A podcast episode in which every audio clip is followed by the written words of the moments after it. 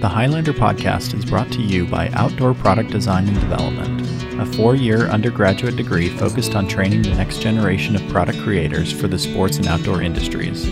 Learn more at opdd.usu.edu.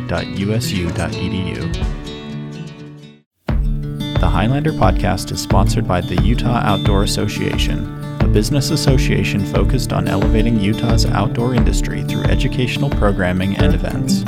Their membership consists of Utah's outdoor manufacturers, retailers, outfitters, and guides.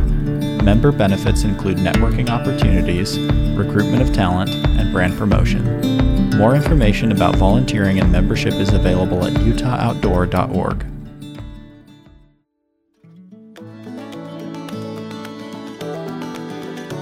On this episode of our History of Gear series, we talk with Kevin Brown, the Heritage and Archives lead at W.L. Gore and Associates. We talk about the importance of corporate archives, how they are formed, and how they are utilized.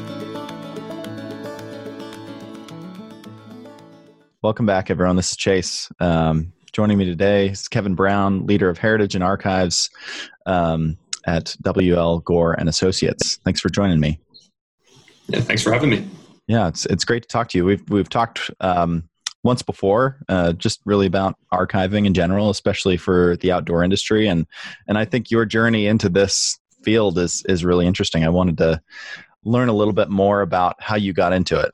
Um, it seems like there's typically a clear path for people who want to get into museum curation and, and work in archives, but I feel like not as clear of a path if you want to work in corporate archives.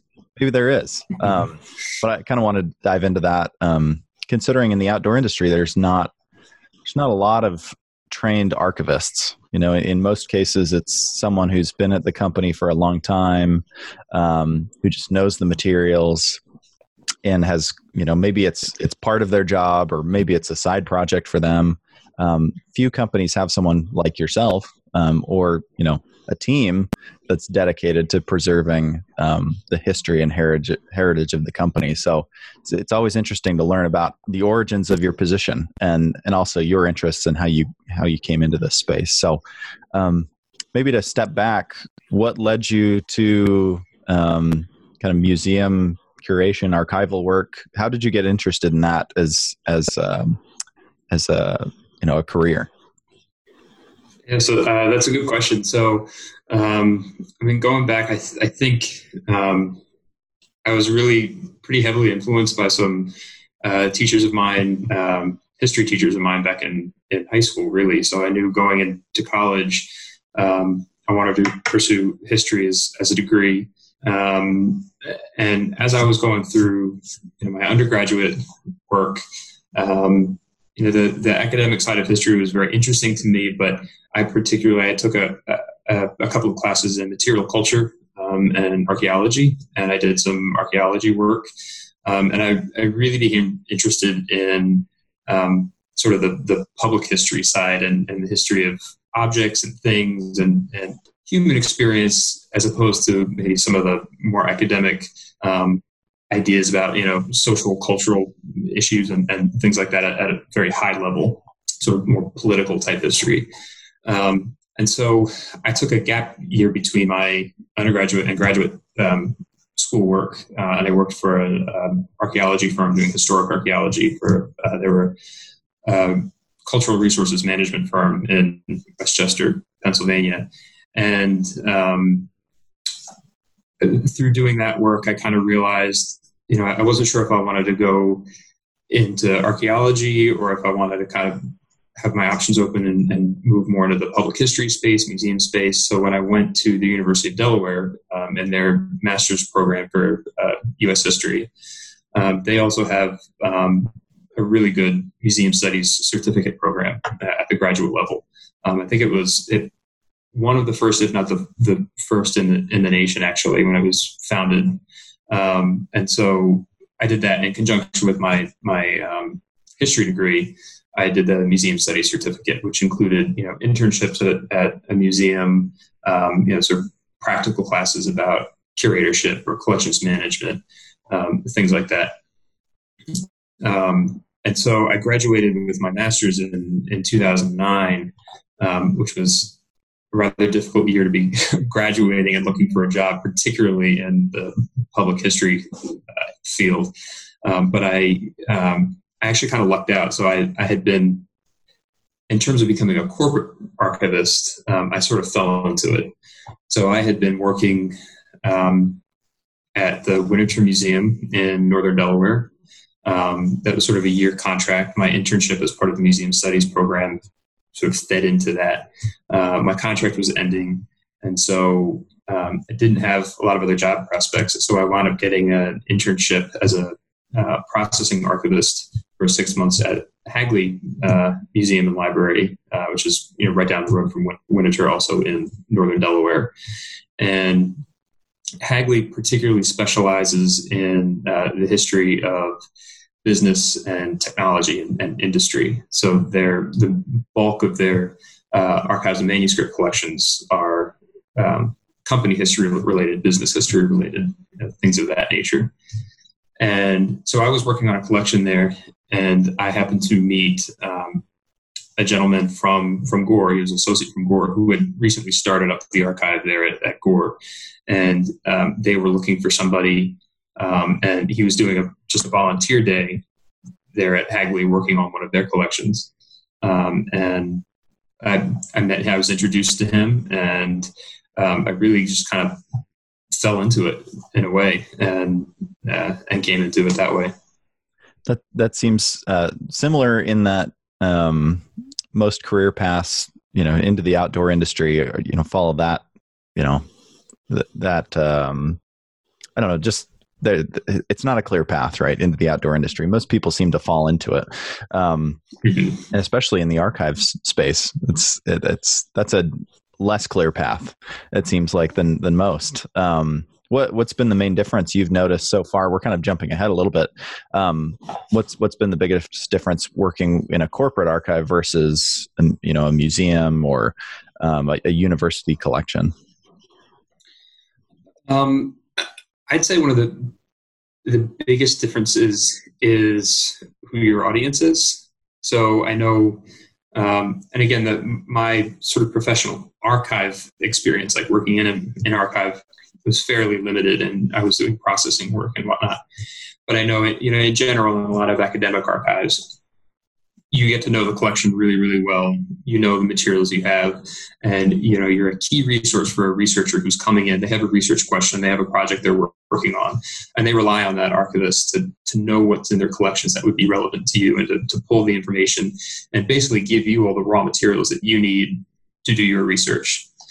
In the corporate world it's a little bit different because the people that come to you with research questions they're not the ones doing the research.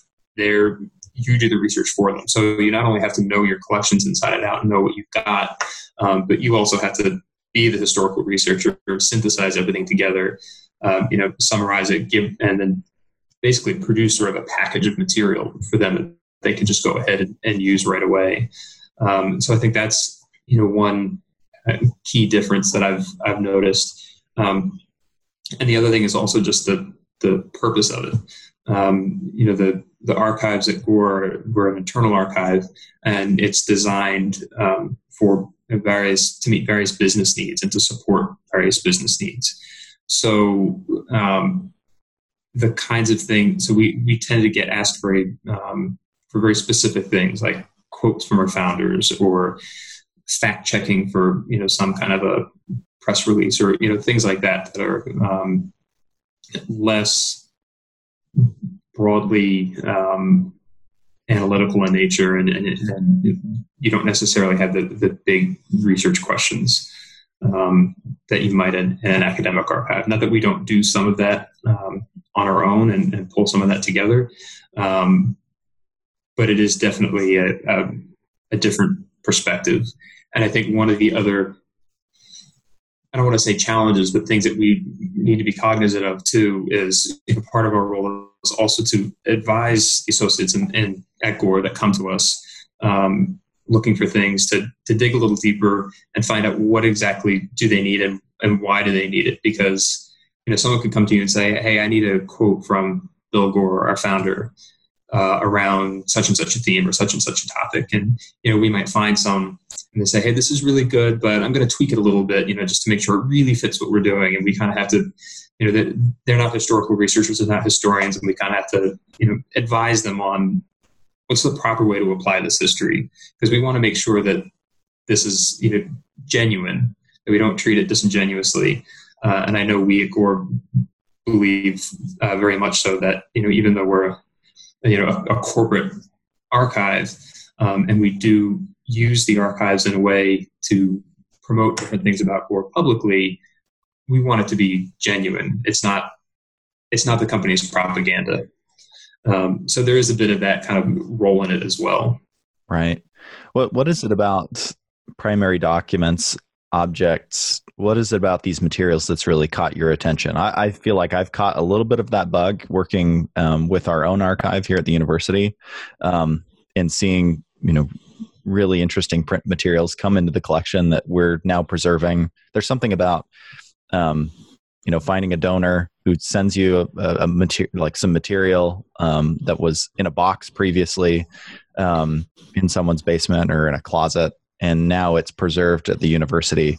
Um, and and you can then you know preserve it and help um, you know other researchers or whoever, whoever's going to study and use that material then make it available for more people. Um, for me i've kind of caught that bug that interest in um, you know the primary documents. There's there's you know such valuable resources. What is it about you know primary documents um, objects? What is it that that's caught your attention or caught your interest?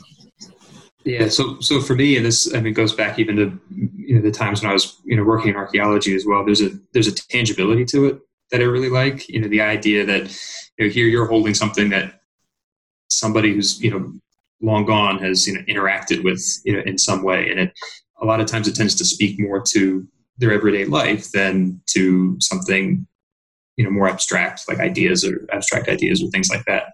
Um, now, Gore is a much younger company, so it's it's not necessarily that profound in terms of hey, this is something that someone 300 years ago was you know interacting with, but there's still that tangible interaction with it and that tangible connection to the past that um, I've always appreciated by having um, by having that in front of me. In fact, it's funny because you know now even in terms of our marketing materials, so much of it is born digital, and you know we're trying to figure out you know how do we best um, preserve all these digital um, documents, and they're primary sources too, and they're they're important and they're they're great, and we need them. But there's there's a part of me that's just like ah, I wish it was you know in my hand that I could actually hold it and feel it because for me that that makes a big difference. Yeah, it it definitely feels different. We've been working with some different donors on collecting, um, you know, some uh, corporate um, well, some letters between companies, um, and it's got company letterhead on it, and it's got someone's signature at the bottom. You just don't get that in an email. I mean, you you do, but it just doesn't feel the same. And and there's still a need to preserve, um, you know, those digital archives. And there's kind of an added layer, added challenge, I imagine, for you uh, to do that. I, I imagine that's an interesting part of your role is, while you're actively collecting, I imagine, uh, print print materials that are out there. I'm mm-hmm. sure you're always looking for for items. Um, you also have to preserve everything that the company is producing. And and I'm curious, how do you how do you do that? How do you and maybe you're still figuring some of that out as well. But um, what is it like to be managing the collection you already have while also trying to bring in print materials um, as well as trying to preserve things digitally. Um, what what does that process look like for you? You know, actively going out and trying to uh, collect as well as preserve digital collections. Yeah, so it's um, I mean, you're right. It's it's difficult, and we are still still learning uh, at this point. Um, you know, one of the issues that we have, and as a goal for us, is you know the, the archives are only as good as the materials that that come to us, and at Gore currently, um, we don't really have a set process. We're not in anyone's process tree for things to necessarily funnel to us automatically. So a lot of it is us having to reach out specifically to ask for for materials, ask people to to give us stuff. So that's so that's one problem is that we don't necessarily know what all is out there in our different businesses and different divisions. Excuse me. So, um, what we have done is, um, especially kind of reaching out to marketing folks and things like that, and, and you know they have their um, digital asset management systems where they have you know their advertising literature and, and things like that that they can send to us, and then we sort of keep it in a, in a really sort of right now it's, it's network folders and we're, we're figuring out better ways of, of handling it so then we can take them into our collections uh, management system. Um, but then some of it is also, you know, it, emails come across. So emails from our CEO or you know something very important, um, and it, it's on us. We take the proactive measure of just, hey, I'm going to just save a PDF of this and put it in our system. Um, and then the you know the the donor of record. There is no real donor of record. It's just kind of a we would call it an archive acquisition. Um, and so a lot of it is just it's it's that way. So we're still trying to figure out what a, a formal process for doing that um, would be. But there is a, a, big part of me that um, so for instance with all of this um, COVID nineteen stuff going on, you know, the company obviously has puts out a lot of communications to the associates and policies and procedures to you know, keep the associates safe and you know here's what the company is doing and all that stuff. And so you know trying to keep track of all that stuff and capturing all that stuff because this is a major historic moment, not you know for Gore, obviously for the whole world too, but um, you know see how Gore is responding to it internally. So we're we're trying to capture all that stuff as it happens. Um, and at this point, we we don't have a real process for it other than let's get it while we we've got it, stick it in a folder, and then we'll we'll figure out how we want to process that sort of digital collection later. But there's a big part of me that also just wants to at some point print all of it out, put it in the archive, the acid free folders in those archival boxes so we have them because, you know, just again, going back to that physical collection, I mean, that would probably, most people probably think that that is a waste of time, waste of paper, waste of resources. And, you know, it may be, we may not do that, but, um, yeah, I think that the digital thing is something that we're still grappling with and, and feeling secure in maintaining and preserving those digital collections. I, I, I, imagine that's a challenge that a lot of companies that, that have an archivist are, are facing right now. Um, it's like, how do we, how do we collect and how do we preserve those digital assets? And, and I think would be a great topic. We've, I think we've talked briefly about some kind of conference of sorts that's focused on outdoor industry, um, history and, and, uh, archival work. Um, I think that would be an interesting topic for for archivists to get together to talk about. Okay, you know, in this new age, how do we preserve um, all these materials that we're producing every day in a digital format?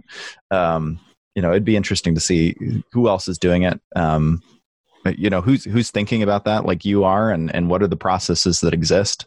Um, you know, I imagine that Nike, Levi, some of these these uh, companies that have been doing archiving for a while have maybe they've dabbled in that. Maybe they've got a process down and, and, and there's some lessons to be learned there. So uh, de- definitely something that i'd be interested in learning more about. But um, I, I, think what you mentioned about you know collecting especially in this age of covid um, this kind of this really historic significant moment that we're in um, most companies are just in panic mode right? And and not to say that gore isn't in a you know in in a similar situation right? Just trying to figure out how to navigate this.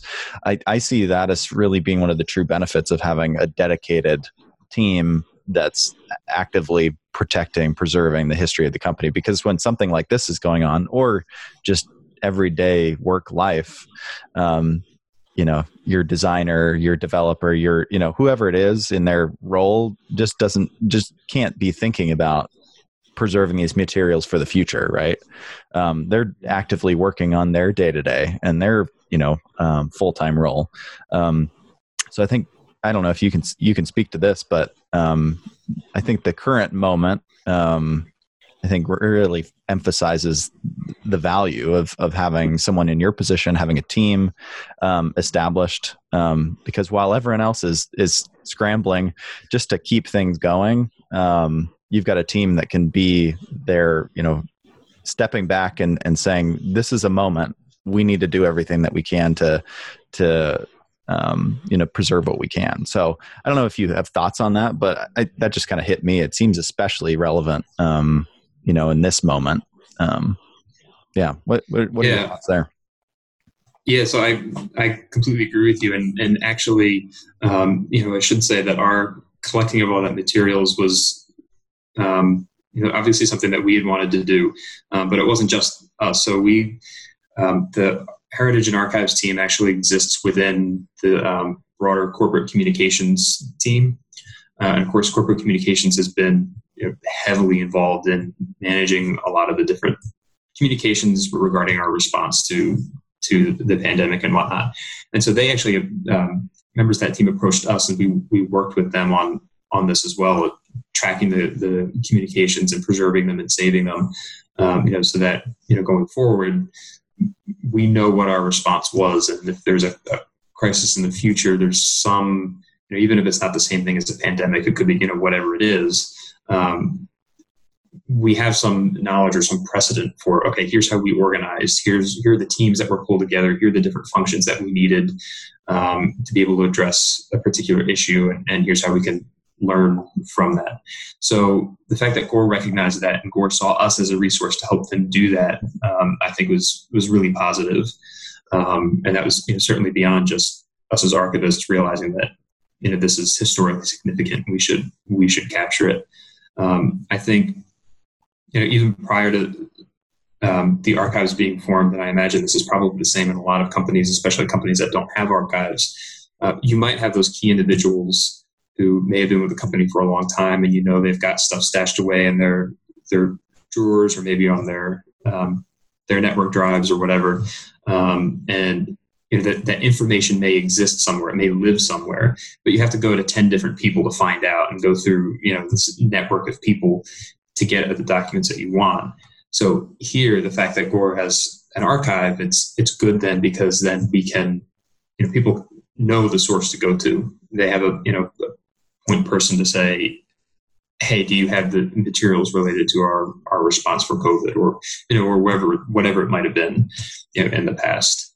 Um, so just that that efficiency that that brings um, for the organization, I think is is really valuable and really important too.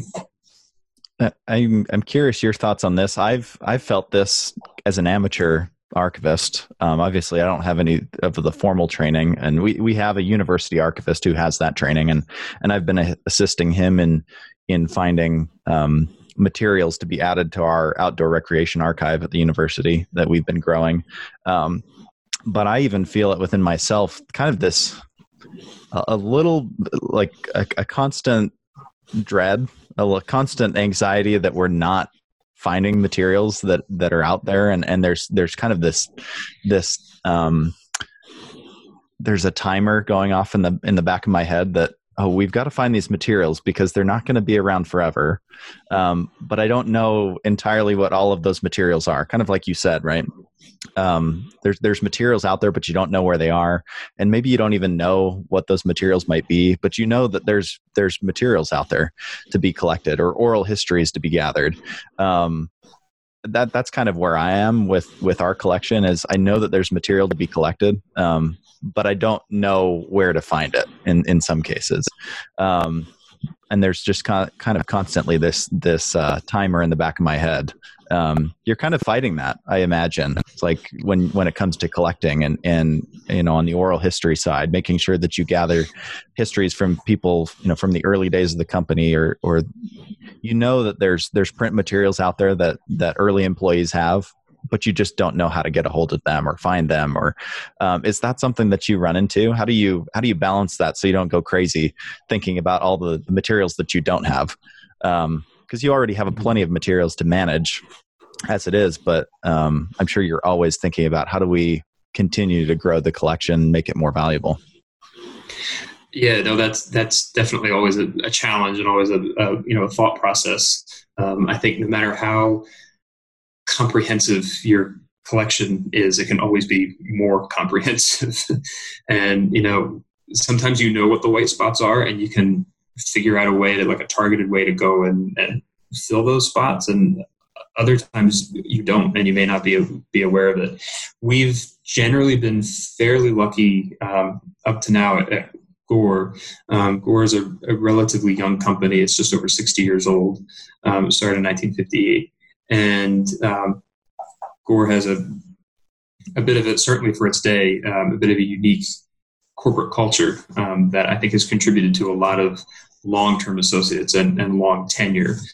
Um, and so, even when I started uh, at Gore back in 2009, you know, there were still a lot of people working at Gore that were here in the 60s uh, and the 70s, and you know they had the firsthand knowledge and and they saved stuff. They had materials that they could could pass on, uh, and we could talk to them. We could do you know oral histories, um, and even though many of them have retired, you know a lot of them still have connections to the company. Like they may still have friends that work here, or you know there's ways of getting in, in touch with them. Um, so you know we do have some of those avenues open to us, but that's that's a lot of work, and there's a lot of people to track down, and you, you can only focus on you know that our Fabrics collection is only one slice of, of the archives, and Gore to so many other things. You know, trying to manage all that material for all the different divisions um, globally, not even just in the United States, but across the world. It's hard. And you start to think, you know, when I started, it was just shortly after our 50th anniversary. Now we're just over our 60th anniversary, and you know, the, the older Gore gets, in some ways, the the younger it gets in terms of institutional knowledge. And so we do have to kind of, you know, figure out, okay, how do we how do we grab that knowledge while we can, while it's still there, because we have the benefit of the fact that the company's not 200 years old. We we might still have access to a lot of those people that were there, um, and they may still have stuff hidden away in their attics or their garages or, or whatever. Um, so that is something we think about, and, and, we've done some work towards that in terms of reaching out to people, doing oral histories, um, and and that sort of thing. Um, but it does always weigh in your, your mind. There's only so many hours in the day, and you, you know you have to prioritize. And like you said, we do have, like most archives, a lot of backlog materials we already have that we have to process. So how do you balance all that, and how do you capture stuff now while it's accessible? When you know five years from now, maybe it's less accessible. Right. So I'm not sure if that really answers your question, other than I agree with you. It's, yeah, well, it's well, it, you you kind of asked another question right there at the end that I was that was leading me into, but how do you balance that, right? I guess um, how would you break down? I guess you know every week I imagine is very different, um, depending on what's coming in, what requests that you know have, you know from the team are being asked of you. Uh, but how would you break down um, kind of the workload? Is it um, you know how would you break down managing the existing collection versus processing new materials versus um, you know fielding requests from from the team. What does that look like for you? Yeah so it's very it, it is tough because i mean there's i'm the the only full-time archivist with the company and then we have a part-time archivist working with us. Um, historically typically we've had sort of two part-time and, and one full-time uh, associates. Right now we're you know we're down a little bit um, but I would say, you know, when I think of archives, we sort of have two major work streams. So there's the archival management piece, like you were talking about, which is you know, you're processing collections, you're developing the collections, you're housing them, organizing them, cataloging them, all that kind of day to day managing of the, the, collections. And then there's what we would call uh, sort of heritage communications, being within the communications team, and that's how we're applying these materials to the business, how we're responding to business needs and business requests, and you know, are we putting together exhibits for something, or are we you know loaning materials out for um, for somebody, um, you know that sort of thing. Um, and so the the heritage communication piece um, pretty much dominates most of, of what we do and the requests that come in um, because those are obviously the things that have more urgency. There's deadlines involved, and you know we have to respond to them. Um, of course, the it makes it easier to respond to them if we've got more of our collections processed.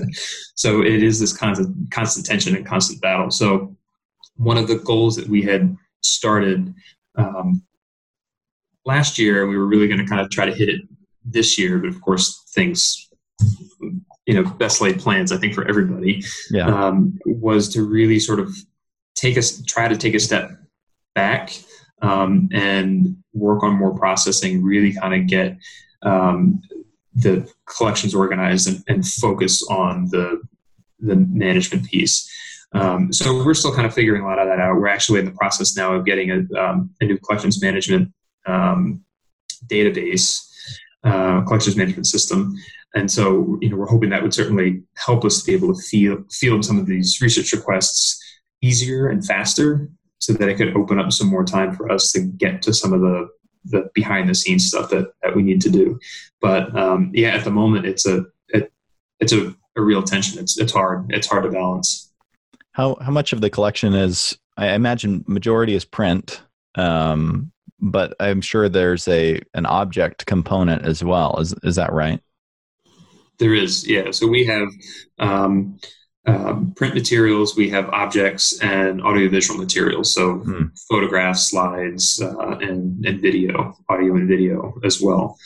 Um, the print material, the document collection, um, is by far the largest.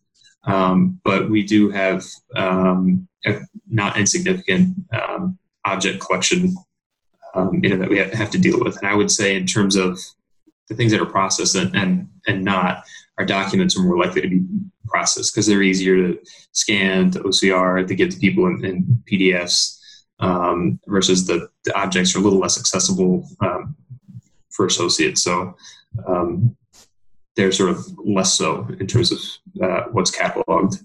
Um, and then our, our video and slides and photographs and everything are, are, a different story. Well, we have we're pretty good on the the photographs that we have um, in terms of having a fairly representative uh, sampling, um, but video is another beast that we're still trying to get our arms around. Well, all of these items require such a um, such a level of care, and and some of them different levels of care like an object you treat differently than you would a, a photograph or a, a negative right i mean obviously you, you care for them both but they need to be preserved in different ways mm-hmm. right um, what what is the facility like where these objects are are uh, located yeah so the um, the archives um, is located. We have a designated space in one of our um, buildings in Delaware, and it's um, you know, it, it's climate controlled, it's secure access. Um, you know, a lot of the things you typically see, you know, in any archives. Um, we have some, you know, collapsible shelving that that we put in, um, and um, you know, outside of that, you know, we use you know, your, your standard acid-free folders and boxes and, and all that for the for our document collection. Um, so um, it's as secure a space as we can in terms of just the overall environment. We are fortunate that most of the materials we have, especially anything product related, um, they tend to be modern materials and they tend to be very robust materials. So um, one of the you know Gore's core material um, is PTFE or expanded PTFE. So um, PTFE had gone by the DuPont trade name of Teflon. And then um, expanded PTFE is what um, Bob Gore, the son of our founders, had, had developed, and that's what became Gore-Tex, and uh, has enabled us to do lots of different things in you know many different industries. Um, but you know, one of the key attributes to that material is um, its longevity. It's chemically inert. The, the fibers and fabrics, you know, in a garment would probably uh, disappear and fade away long before the actual Gore-Tex membrane inside actually mm. would.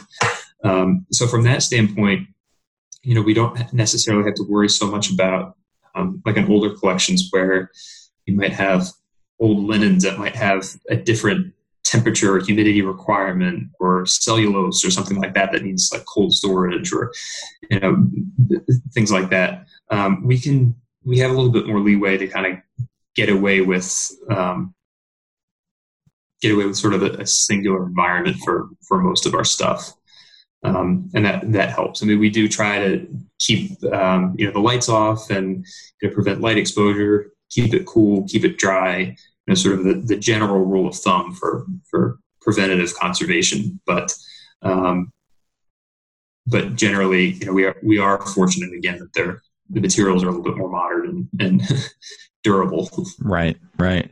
Is is there an object or a, a document or a photo um, that is like the prized possession of the collection? Is there any kind of one item or a collection of items that's like we are so glad that we have this thing, right? Is is there anything that jumps out to you like that? It's a good question, and you know, a lot of people ask that question too. Like, what's hmm. either that or like, what's your favorite object? And, and it's it's hard to have an answer for that. And I probably should have prepared prepared for that because I'm not really sure. I mean, I think in in the different um, collections that we have in the different divisions, um, you know, it, it, it, might be a bit different. But I, I would say you know, some of the materials related to our founders. So Bill Gore uh, and Vieve Gore, who founded the company back in 1958. Uh, Bill was kind of a, I mean, he was not just a scientist, but he was also a sort of a philosopher of sorts, and in terms of uh, organizational hierarchies and how people work together and, and that sort of thing. So we have a lot of his original writings um, you know, that we keep. So you know, we certainly have some documents like that that have um, a special notation in our system. Whereas you know, if there was some kind of a, a disaster or something like that, you know, here are some of the, the go-to things we need to save. Um, you know, Vieve Gore collected everything. I mean, I think she knew what they were starting was special at the beginning, and so she kind of would document a lot of things. So we have a scrapbook that she put together in the early '60s that has um, you know photographs of some of the early associates and you know construction on their, their first plant and you know things like that. Um, and that and that we have kind of tucked away, and that's that's pretty special to us as well. Um, but even in in some of the others, uh, collection specifically, if we're thinking fabrics, you know, we have the uh, so the first swatch of Gore-Tex fabric. Um, it was pre-commercialization, so from about 1973, that we had sent actually to the the Natick labs in Massachusetts um, for for testing as kind of the first validation, external validation of this idea that a fabric could be both waterproof and breathable at the same time. Um, and so that actually the the um, technician or the scientist at Natick that uh, worked there, he had that in his desk drawer for like 40 years or something like that, wow. and, returned it to us, you know, you know, several years ago.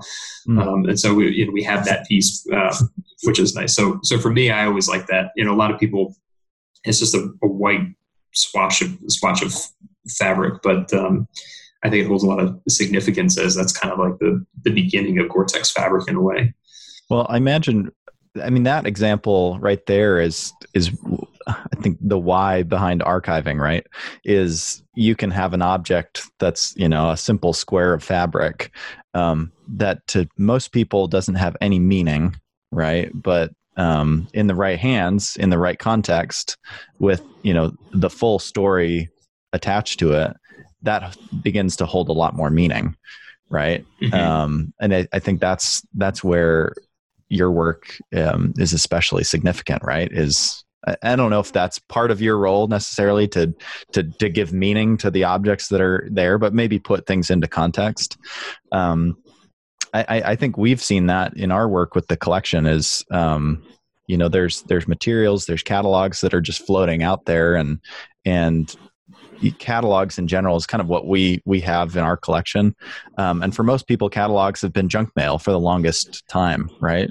It's just something that shows up in your mailbox and you throw it away. But once it sits in a university collection it it develops a value right? And people realize oh there's like some kind of historical significance to this to this thing that just showed up at my doorstep and I looked at and I tossed right. Um, so I think that's I don't know if you have any thoughts there, but I think um, kind of your collection, you know, the work that we're doing at the university, I think there's there's an opportunity to to you know associate these materials with like a larger story. Yeah, no, that's definitely something that um, myself and and uh, my colleague Netta in the, the archives that we sort of you know, we do bring a little bit of that kind of academic sense to it, where you know there may be people like Gore that that don't necessarily care about the, the bigger picture, or you know that that's nice, but that's not the primary reason why we have you know a lot of the things that we have. Um, but fortunately, Gore is, um, is is great in the fact that you know we have leeway to do that and have some control over saying you know we, we want to preserve these things because they are important, not just to Gore, but you know, at a societal level. And I think there are, I mean, you know, one of the reasons, you know, why Gore's you know, current branding, and it really reflects Gore's philosophy all along that um, improving life is because there is sort of this broader context to the things that we do.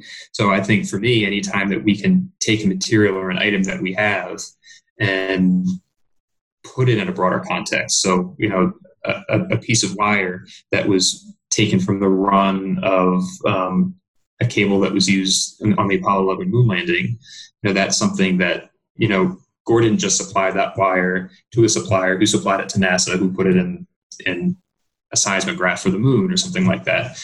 Gore, you know, this sort of demonstrate how Gore has helped enable space exploration over time. You know, kind of taking it out further. So we, we do like to try to to do that and, and kind of make those kinds of broader connections that maybe people might not necessarily take if they're just going in there and looking at this, you know, sort of inconsequential piece of wire, right? Um, and we do sometimes, you know, we'll have a, you know, we, we collect a lot of external media about our products. And, you know, we've noticed, especially older papers from the 60s or 70s, um, you know, we might have a, an article in there that's relevant to us, but we'll keep the whole newspaper because for us, it's interesting to see, you know, what else was going on in the world at that time. You know, well, you know, here's slice of Gore's world, and here's how it fit in the rest of the world. I mean, for me, I find it fascinating even to just, you know, you turn the page and you just see, you know, housing advertisements. You know, how much did a house cost in Newark, Delaware in 1972, or you know, things like that. So definitely, I think having that broader context makes the archives richer, and I think even for the business. Um, makes it more important, um, especially nowadays. You know, when, when businesses, um, you know, people expect and want businesses to sort of have this um, higher calling or, or a philosophy, not to just do you know punch out widgets and do things, but to actually um, make an impact. And how can you make an impact? And so we can use the archives to kind of show that and show how we've done that um, over time. Um, I think you know, so much the better. Well, it seems like if you can tie um, a collection or an object, or if you know some of the materials, um, if you can like tie that to someone at an emotional level, right? They'll engage. Or they're more likely to engage right? I, I imagine like a, a, past gore associate right? Um, if you can reach them at an emotional level they're probably more willing to engage with you and with the collection or you know a gore users right? If you can reach them in that way or even non-gore users i think um, if you can connect you know what you do what the company has done for years to their life or you know even if it's not to their life to to something that um i don't know something like the moon landing right? Um I, I i think that's where you develop some kind of an emotional reaction emotional connection to people that maybe will drive engagement or more interest in in the materials in the future. Um i imagine that's i have you seen some of that yeah, I mean, definitely. I think um, you know last year with the moon landing, there was the you know the 50th anniversary of the moon landing that um, the country celebrated. But um, you know, we participated in a number of different you know local efforts um, and you know promoted the work that Gore had done in relation to that. It shows an engagement with the associates too, especially new associates. So one of the things that um, we've typically been involved with uh, with new associates is they there's a day as part of their orientation they learn about the different corporate functions and there's sort of this showcase. And um, the communications team is, is one of the functions at a showcase that tell you know new associates what you know what we do and how you might interact with us in your in your job. Um, and we've been involved in that and you know we talk about Gore's history as part of that and we do sort of show and tell. Um, and I think one of the things that is is great about that is you know you can see people have this like aha moment where they're connecting either something that they're about to work on or that they are working on with something bigger than you know they would think bigger than themselves or bigger than they would think about. And um, i think it, it not only drives engagement within gore but it also drives some pride in working for the company too. Um, and i think that's one of the other things that I really like about it is when you can show somebody, especially someone that works maybe in a different division, maybe they work in industrial filtration or something, they don't really know anything about our, um, you know, fabrics business or something, and then you can bring them into the archives and show them something you know really cool from all of our fabrics collections um, that has some meaning to them. They can make a connection. Um, I think you know, I think that really helps. And plus, I think especially with our fabrics collection, there's such a, and maybe you found this with um, other people you've spoken to, but there's such a nostalgia factor in outdoor gear.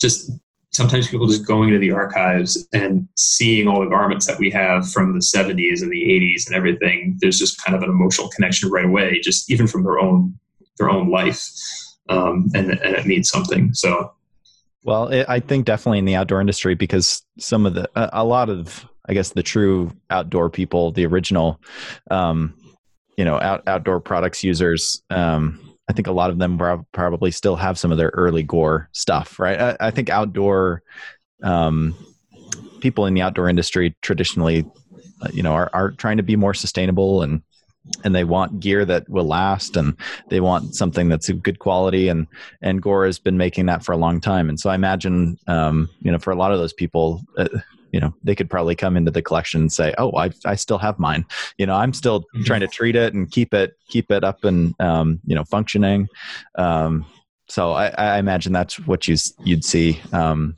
you know there's there, there is just such a nostalgia factor um, for for the outdoor um, um, just the outdoor community but um, you know, we've kind of gone this whole time, and I haven't even really asked about the origins of the formal archive. You know we've been talking about it as if it's really existed um, you know since the beginning of the company. Uh, but i think you know with it being created formally at the 50th anniversary right? Um, it, i mean that that couldn't have happened without um, bill and Vieve kind of having this um, it sounds like a dedication to to um, like at least documenting what was going on. Maybe not it, it sounds like there was a pretty comprehensive um, materials from that time, and, and they seem to both be really good about documenting things. Um, you know, what what was kind of the origin of? I'm sure the 50th anniversary played played a big part in the creation of the formal archive. But can you speak to, um, you know, why the company felt like that was important to create a, a formal archive at that time? Sure. Yeah. So, um, yeah, I mean, I, I, think it's pretty common for a lot of companies um, if they start a formal archive program, it typically happens in conjunction with an anniversary. Um, and so Gore is certainly not unusual on that aspect. Um, but I think one of the things that you know helped with Gore is you know, the, the Gores, the founders, Bill and Vieve, they, they had passed before the archives was founded. He passed in 1986. She passed in, in 2005. Um, but of course, their their children and now grandchildren, you know, are still very much involved in, in the company. And um, so Gore the sometimes there's a very fine line between Gore the company and and and Gore the family. I mean, uh, Mrs. Gore, Vieve Gore, she would say Gore Associates are like her extended family, and so I think it just meant the company meant so much to them personally, and and particularly to her because I would say. Um, the things that she kept and that she collected really kind of became the seed collection for the archives. And, and uh, again, most of it is, um, you know, the, the public facing either foundational to the company's history or, public facing marketing literature and you know things like that. Um, we don't tend to keep a lot of um, intellectual property or legal or um, financial materials or anything like that. Um, so the things that you know we've collected are the things that um, you know spoke to the development of the, the company and that made it out there into the world and, and could sort of show you know the, the, breadth and the impact and the scope of you know how people interacted with us. Um, but as far as the the archives go, um, so I came in you know a couple years after sort of the, formal effort had started. Um, but my understanding was that um, Bob Gore, who, who had been at Gore-Tex, he was the, the son of our two founders. Um, he had done some oral histories at the Chemical Heritage Foundation in, in, Philadelphia. It's now the Science History Institute. And they'd encouraged him to say, you know, you know, companies should really keep hold of their history. You should really think about archiving them and whatnot. And um, so that was kind of that was in the early 2000s. And so I think that was sort of you know running in his mind. And, and by the time the 50, 50th came along, and you know, the company was trying to figure out you know the things to um, to do to, to commemorate it. Um, Bob uh, wrote a book for the associates. It was an, an, internal book, and he obviously needed a lot of needed to do a lot of research, needed a lot of materials, um, and so the first archivist with Gore was really hired as an intern to digitize materials for for Bob's book. Um, and then as the, the 50th went along, there was, you know, like I said, a space in one of our buildings. Um, and um, the family wasn't quite sure what to do with a lot of uh, Mrs. Gore's materials that she had kept related to the company. Um, and so there was kind of this thought, I think, even in the family, that you know there, there might be a maybe we should preserve this within the company for the company. And then you know the actual mechanics of, of building the archives, like I said, it kind of it grew out of this person that was digitizing materials um, for Bob's book, um, and then we contracted with a company called the, the History Factory um, that um, they do a lot of corporate archiving and things like that, but they also help corporations you know celebrate anniversaries. And so there was this discovery project um, that went out um, to all associates to say, you know, hey, lend us you know historically significant items that that you have, you know, things related to the company that you know think are important that we should celebrate and that we should share. And so a lot of that came in. And so then that person that was digitizing um, materials for Bob's book also wound up collecting and, and managing this collection of stuff that was coming in from associates all around the world. Um, and after the, the festivities of the, the anniversary, um, you know, Gore kind of decided, you know what, maybe we should have an archive. Maybe we should try to keep these things permanently. And so um, my colleague was actually hired a year, Netta, she was hired a year before me um, to help manage particularly some of those object collections that had came that had come in from you know, the, the History Factory Discovery Program, and um, reached out to the people who had submitted them and said, "Hey, can we keep these? We're, we're establishing a Gore archive. We'd like to to keep them and preserve them, you know, in perpetuity and and whatnot." Um, and so it really kind of started there. You had sort of the, the family's seed collection, and then you had the materials that had come in from the uh, 50th anniversary and then it, and then it grew from there. And a lot of it was uh, from then sort of word of mouth. You know, people would hear about us and they donate stuff to us. Um, it took a while to, and there's still a lot of people Gore that I don't know know that we have an archive even internally, um, but a lot of outreach to then continue to, to build the collection. And then you get the, you know the certain people that you know are, are, kind of hoarders in a way and they've kept all of this stuff and then they they you you connect with them and then they give you all their stuff and then you know that's really great and then you get this windfall of, of materials and, and whatnot. Um, but but yes that's how it happened. I would say it's you know the, both the the event itself and i think the the dedication and awareness of um, the family to to want to preserve this material and, and to to find an importance of it. Right no, I, I, think that's great. Um, that just a couple more thoughts, um, and then and then we'll wrap up. But um, where where do you see the future of the archive? Um, and I guess what what gets you up in the morning? What excites you about um, the work that you're doing, and and where it's going? Yeah, so um, I certainly would like to think that the future is bright. One of the things that um, I'm looking forward to, hopefully in the post-COVID world, is uh, so I actually I'm, I'm, based in London right now, in the United Kingdom. Uh, my wife uh, got a job here um, back in January, so we moved over. Um, but because Gore's a global company, um, I was fortunate enough that they are allowing me to work remote from London, um, and I'm, I'm, now attached to one of our UK facilities. We have two facilities up in Scotland. Um, but you know, we have also some major manufacturing centers uh, in Bavaria, in Germany, as well as in uh, Shenzhen, China, and in Japan as well. Um, and of course, sales offices all over the place throughout Europe and um, Asia, even South America. We also have, in addition to the Newark, Delaware, Cecil County, Maryland cluster where our headquarters is, we also have a large cluster uh, primarily devoted to our medical division out in Flagstaff, Arizona. So we have a, a pretty wide footprint. Now, our, our collection, the bulk of our collection, um, has been uh, U.S. kind of U.S. centric. You know, we do have some global materials, but they're not particularly well represented. And even when we think about, you know, the historically the development of Gore-Tex fabrics, say, we have a pretty good idea of how that happened in the United States and who the key customers were. Not necessarily as much in Europe or in Asia. So, you know, one goal I think going forward, and me being here in Europe would be a help to that is to start to grow that collection. Now, I don't know if that means we would have an auxiliary collection here in Europe uh, that's more accessible to European associates, or whether it would be a collecting effort and everything gets sent back to the U.S. You know, we obviously don't know that, but that's sort of my vision is to start now expanding the, the, the global footprint of of the archives.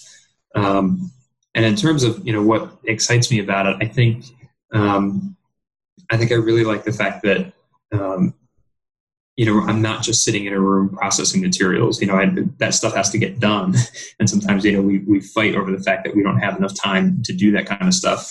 But I think the fact that people are using us and and want to know more um, is is really key. And and they and for lots of different purposes it could be for an internal associate event. It could be for um, you know an, a customer event or you know a, a, project or something like that.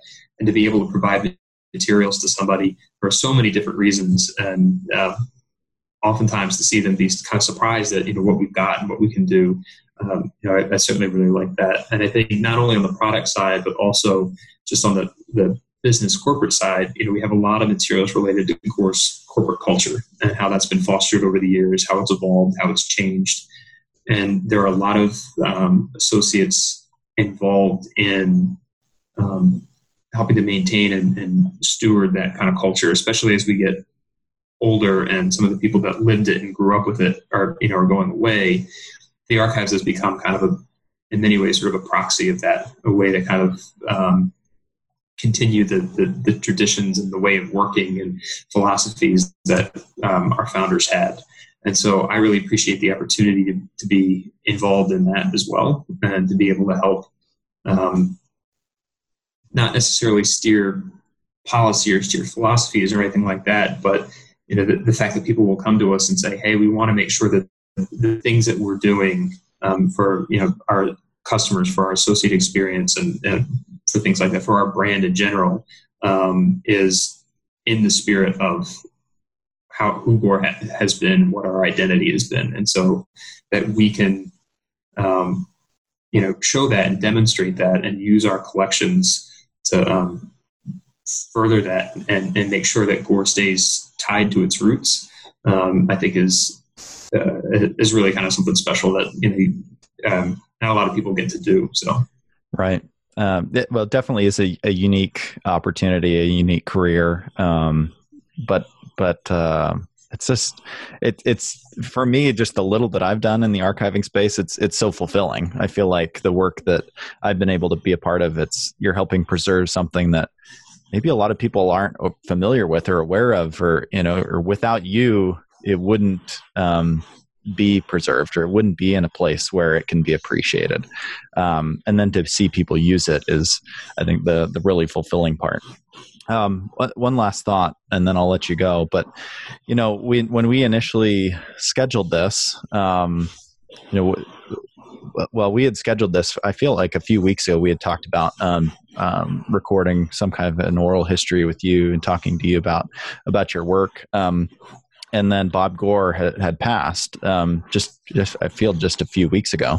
Um, you know, just really after we had talked about scheduling this. Um, and so I, I, couldn't go through this interview without mentioning him, um, his passing, and and I, I think it was it was really great to see the outdoor industry, kind of the overwhelming um, tributes um, from the outdoor industry, recognizing him and, and all of the work that he did. Um, I, I imagine that's got to be interesting for you. I don't know how much you can say. There's there's been plenty of statements from the company, so if you need to defer to that, let let me know. But how how has that been? You know, having a, you know someone who's so core to the company pass. What what does that do for the archives? What what is the the connection? What what are you going through um, with such a significant passing? So you know, certainly. Um, you know, as I as I said, you know, the, the Gores, there's sort of a fine line between the company and the family. So, um, you know, Bob's passing. You know, a lot of people are feeling it in the organization, um, definitely, and they're feeling it very personally because he was very involved. You know, even when he was president and CEO, even when he retired and was just chairman of the, the board, you know, you'd see him coming down the halls every now and then, and he'd stop in and he'd find out what you're working on, and he'd ask very probing questions, you know, to see, you know, what you were doing and, and, you know, um, he was, he was very good at that and he was always very interested in, uh, in everything. And even in his, um, you know, last year he was, he was still going around and, and, and, and talking to people and taking an active interest. So, you know, from that perspective, I think, you know, it's almost like an end of an era in a way. I mean, a lot of people saw his parents and him, you know, together as kind of a, a continuous unit in a way in terms of our founding. Um, and the, the archives from a more mechanical standpoint, you know, we um, were fortunate enough to be able to um, quickly have materials at hand, um, you know, to um, help with you know the press release that went out and to provide imagery that you know the media outlets could use um, and uh, even really kind of fact check ahead of you know, interviews with associates and you know having the, the appropriate statements and and whatnot. Um, so you know that was something I think that was really key that enabled us to, to be able to act quickly. Um, but I think you know otherwise it is something that um, you know, I think I personally, from a personal standpoint, um, I didn't know Bob real well, but I did have the privilege of being able to work with him um, on some projects, you know, over the last few years that I've, you know, been with Gore.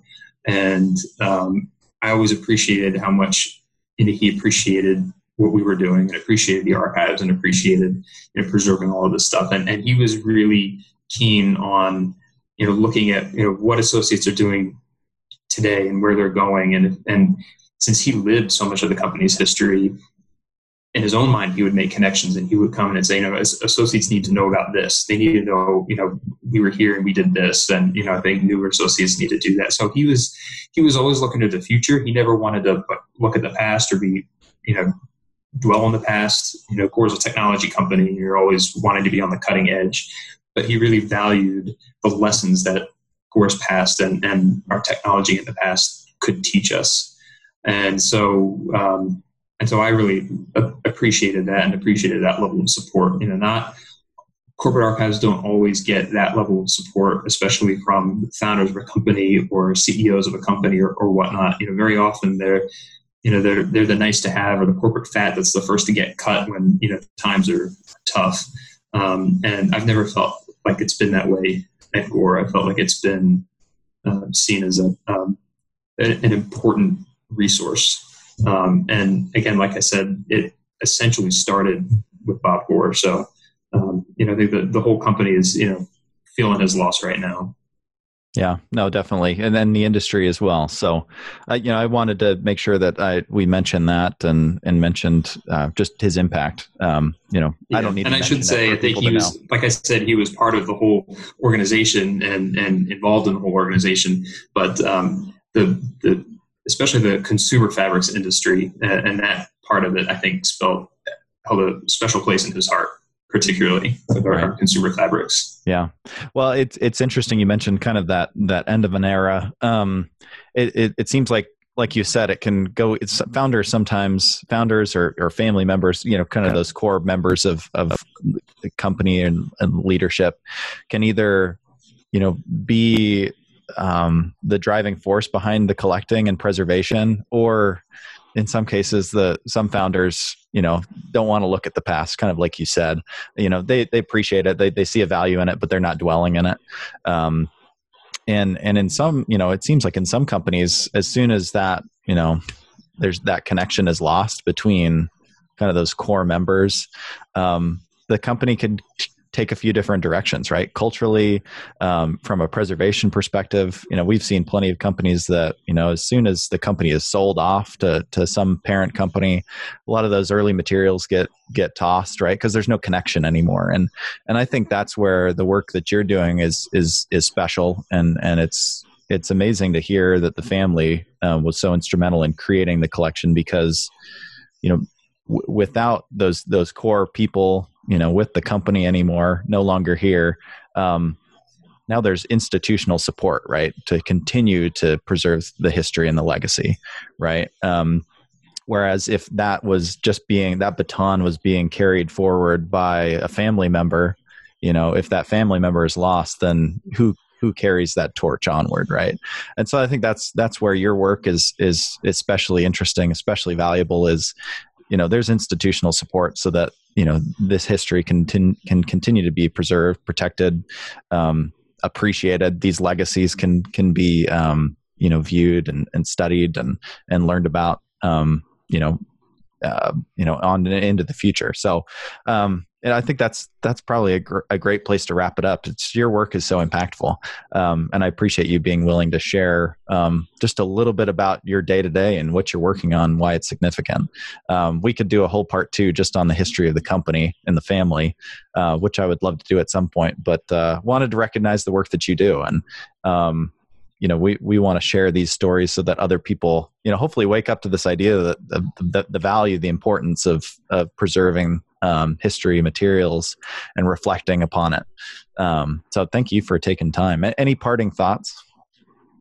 Yeah no i mean thank you for having me. I really appreciate it. It's it's always nice to be asked and and and to you know talk about the things that i do. It's it's funny when everyone when anyone ever asks what I do for a living, I always kind of have to like a deep, take a deep breath and be like, okay, how do I figure out the elevator speech to this? Because it's not something that you know a lot of people have heard of, and and you know um, it takes a bit to you know discuss, but it's definitely um, I agree with you. It, it, it's worthwhile. Um, a lot of corporations do have archives, and um, there's a there's a lot of value in it, and um, I think you know the as much as anyone can do to, to encourage companies to to document what they do and to archive their materials, I, I think all the better because you know the businesses don't exist in a vacuum. So um, you know you're you're chugging along doing your thing, but it's impacting other people, and, and you want to be you want to remember that kind of stuff. You want to be aware of it. Um, and again, it's not about holding on to the past or looking at the past. I mean, like just like I mentioned with Bob, it's about what can that past tell you about the future and, and where you're going? It's sort of maybe a, a hackneyed thought, but it but it's true. It's very true, and that's one of the things that we try to do too. Is it, it's about applying our past to kind of help us get to the future. Right. Oh, that's great. Well, Kevin, thanks for taking time. It's it's great to talk to you, um, especially during a busy time. So thank you for being willing to take some time, and I know you've got a lot going on, especially right now. So thanks for being willing to share your your story. Sure. Thank you for having me. Really appreciate it. Thanks for listening to the Highlander Podcast. Subscribe and listen for more outdoor stories and content wherever podcasts are found on HighlanderMag.com and each Sunday at 4 p.m. on Aggie Radio 92.3 FM in Cache Valley.